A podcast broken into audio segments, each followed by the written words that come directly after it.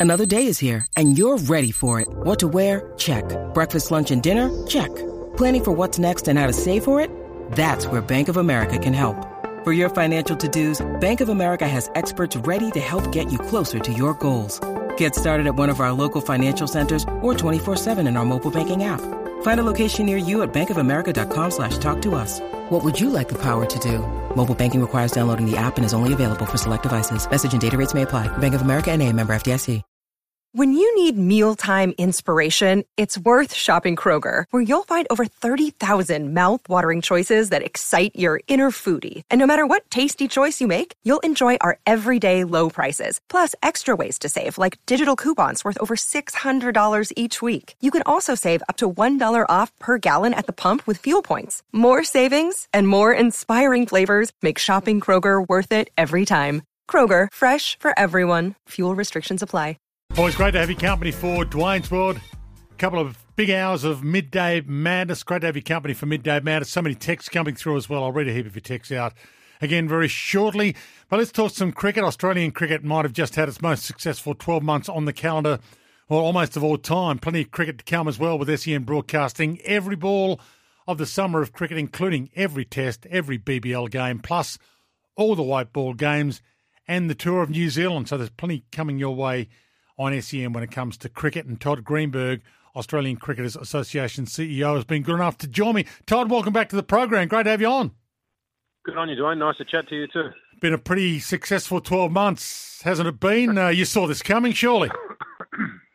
yeah, it's been amazing 12 months. I mean, um, you know, culminated by just the recent one in India. I mean, to see the boys win away from home in that sort of cauldron-like atmosphere caught a lot of people by surprise. And um, you know, it's sort of been the talk of everywhere I've been in the last few weeks is just how good that performance was. I'm incredibly proud of the players. Quite an amazing bunch, this group. PM given an invite. What's happening to celebrate it? If this was an American team, they'd be at the White House. Uh, what's happening for our team? There hasn't really been a an official celebration. Well, I can tell you this much. I um, I caught up with Mitchell Starc only yesterday, and um, I think he he enjoyed a few beers over there together with his teammates jumped on a flight home, had a, literally two days, and was back in the gym on Friday, getting himself prepared for the next series against Pakistan. So, I mean, it's you know, there's no doubt that it's a hard workload. You don't really get to stop and breathe and take some of the enormity you know, of what they've achieved. It's quite an amazing achievement. There's no uh, no visits to the uh, to the lodge on this one. I think we've just got to roll the sleeves up and get on with what's next surely the lodge will invite them at some stage. It does need some sort of commemoration at some stage, doesn't it? This was, well, where does it stand? You've been Cricketers Association CEO for a while. Where do you think it stands in the world of Australian cricket achievements? Oh, it's it's remarkable, really. I mean, um, you know, first of all, the win itself in the conditions that favoured the hosts, you know, in front of 100,000 completely all aligned in blue t-shirts for India fans was one of probably the best performances I've witnessed in any sport, and to silence such a packed crowd like that was nothing short of phenomenal. But it comes on the back of what's been an incredible year. Both our men and women brought the Ashes back. Uh, you know, men won the World Championship trophy. Um, you know, I mean, it's just it's an incredible run, and it all credit to the players and equally, you know, the, the staff around the high performance environment. Andrew McDonald and his team deserve enormous credit, but it's the players themselves who've driven that culture uh, under Pat Cummins, and they deserve enormous credit for the way they've played the game and equally the way they're handling themselves away from the field as well. Where were you when Glenn Maxwell was cramping, had back spasms, and it looked like he wouldn't be able to go on? Were you wondering what in the hell was going on? Did you make a phone call to see, you know, what the doctors were saying? How do you approach that? Yeah, I mean, it's it's yeah. I was I was certainly on the phone a lot at that point in time. I mean, you know, we balance all of these things against player workload and, you know, the sort of um, pressures that are applied on players. And, you know, it's very, very difficult conditions to play any sport in, let alone cricket at the highest level with the humidity and also the quality of air that in some of the cities in India. So, you know, I watch that with very mixed emotions. Whilst people love seeing, you know, the adversity and the resilience, you also consider the impact that has on the player himself and was remarkable. I don't think we've seen many performances like that where literally a player is out on his feet, uh, both feet, both legs, mm. in fact, and, and could still continue to perform. So, I mean, that was one of the great things about this World Cup, particularly. You know, the, almost every player in the squad made contributions throughout, whether it was, you know, Dave Warner at the top of the order with the bat, you know, Adam Zampa with the ball. I thought all our quicks were fantastic. And then you sort of see Travis Head, Mitch Marsh, and as you said, Glenn Maxwell. So it was very much a team performance. And I think to win these types of tournaments over these length of time, you have to make sure you have contributions from a variety of players, not just one or two of your best. So that's the thing that pleased me most about this campaign. And you've got to let them have some downtime too, although you'd prefer they actually rode in the front of the cart, wouldn't you? yeah, fair to say there's a big close watchful eye on the next game of golf. Um, and, you know, that's one of the players' great joys about getting out and about in between games. But, yeah, I think we might have to look at the OH&S responsibilities around those next ones, that's for sure. Have you done much to support Pat Cummins, or has he not needed it, given there were a few coming at him and uh, he's proven to be the right man for the right job and pulled all the right reins? Yeah, I mean, he's, you know, just starting, most people are just starting to see the Pat Cummins we've all seen and known for a long period of time. He's on the board of the ACA and has been for a long period of time. I've got to know him personally as well, and everything you see uh, and everything you hear is first class, but it's exactly what you see away from the cameras as well. Um, and you know, the, the the evolution of professional cricket is also that the captain has surrounded himself with other like-minded individuals, and you know whether that's a senior group of players in the team, but also, as I said before, Andrew McDonald and others. You know, providing great balance for Pat, but you know, he's a high quality cricketer and he's a high quality person, and Australia are fortunate to have him leading us. Has he lent on you? Have you spoken to him? And do you think people were unfairly criticising him early? Oh, look, it, you know, one of the things he and I talked about very early in his tenure was that uh, you can expect um, criticism because, you know, there's nothing more certain in our media landscape that they build you up to knock you down. Um, and heroes and villains are well within our landscape. So, he knew that going in. You know, he's very circumspect, but he's also very much a, a leader by values, and so he very much disregards any criticism and is happy to plough on because he knows what's right, and, and he's prepared to stick his neck out for what he believes is right. And you know, I've consistently maintained my support for him and other players who want to have a voice on key issues, and you know that that's what leadership's about. People confuse leadership with popularity. Um, leaders are about having a view, having a position, uh, having good reasoning behind that, and then sticking to it. And nothing better demonstrated than Pat, and you'll continue to see that from him over this summer. And and again, he's he's got clear beliefs and a set of values, and, and he'll follow them. In a perfect world, our best T20 team plays every T20 international. Our best 50 over team does the same. Our best Test team does the same. Scheduling's an issue, isn't it, when you've got three, four of your best players not available for a T20 tournament? Yeah, no, doubt about that. Um, you know, there's um, every time we play, every we want our best players, but there's no doubt that the way the schedule, both bilateral series and ICC tournaments, on top of you know private T20 leagues, are now putting great strain and stress onto the structure of the calendar. So I think we've got to have more of a squad mentality than just a team mentality. That's certainly the position of Australian cricket, and you know, we've just got to work together. We've tried to got to work smart. We've got to peak at the right times, but yeah, it's it's tricky. Um, there's a, there's a lot that goes into the structure of the schedule. It's um, what you would call an inexact science, but you know, player workloads are hard. I mean, as you've just said, we've had the most amazing period of time, but for most Australian fans sitting here domestically, they're getting ready for the start of the cricket season um, on the back of what's been an incredibly busy period for our players. So we've got to make sure we can get them up for the right periods of time. So, are you agreeing that these T20 matches in India have been scheduled poorly, that we shouldn't have allowed it to go ahead or shouldn't be playing them? Yeah, I mean, in, in a perfect world, you wouldn't be playing. Um, there's no doubt about that. But we're also mindful that the bilateral agreements that sit between countries like ours and India um, have commitments where we help each other on content and broadcasters, and they'll do the same for us. But in a perfect world, if you're asking me whether we want our players playing this straight after World Cup, the answer is, of course, we don't. We want them to have a good rest. But equally, we're in a model whereby our players continue to play and, and get well remunerated along the way. So that's why I'm suggesting that, you know, squad mentality versus just starting 11 every week. Uh, we have to have some balance and perspective in all those things. Fact or myth, Alex Carey's been knocked around a bit by what happened during the Ashes and the criticism?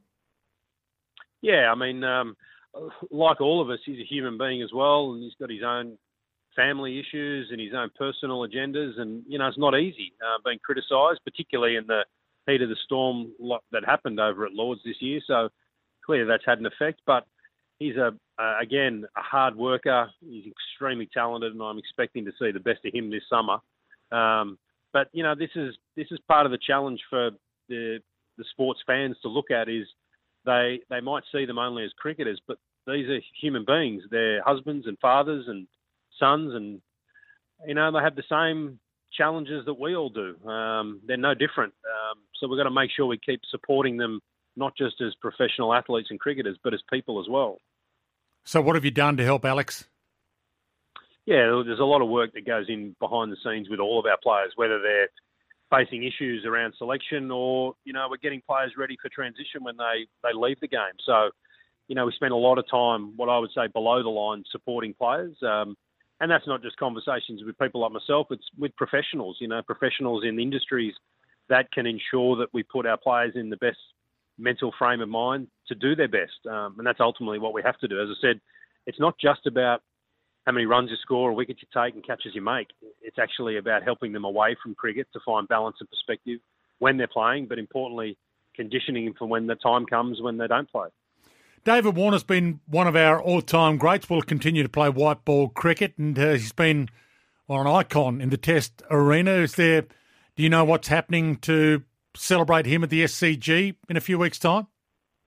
Well, I know one thing for Dave, and he's been consistently on this: is the only currency that will be important to him in the next few weeks and months will be runs, and the more runs he can score will give him the opportunity to be in Sydney and get the farewell that he wants. Um, having worked in professional sport for a long time, uh, it's very hard to manufacture fairy tales. So he knows that better than anybody. So his currency is runs, and I'm sure that he'll want to come out in that first test and score as many runs as he can, so he, he can give himself the opportunity to be in Sydney. And that's the most important thing in his mind. And then, if and when that happens, uh, I have no doubt that people will give him the farewell that he so richly deserves. He's been a great servant for Australian cricket. Um, he's been you know, the way he plays the game and the amount of uh, people that will tune in to watch him when he turns up to bat um, speaks volumes. So I hope he has a really great start to his summer and, and we can farewell him the way he should be.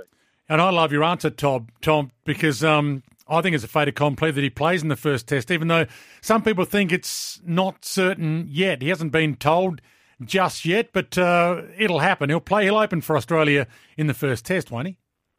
Well, you would think so, uh, but again, you know, everyone's only as good as the last game you played, and you know it's great to see the strength of Australian cricket and people lining up for their opportunity, and there will be plenty of that. But as I just said then, I mean, it's about runs, uh, and that's the only really primary objective for him and others mm. to concern themselves with. There's lots of white noise that sits on the outside of that, but I know how hard Dave works on his game, um, and he'll put his head down after a great campaign at World Cup. He'll have some time to recuperate and rest, recharge, and I'd expect him to come out all guns blazing and put as many runs on the board as, as he can. And when you perform and runs are your currency, then you do have the ability to choose for yourself, and, and that's giving himself every opportunity, hopefully.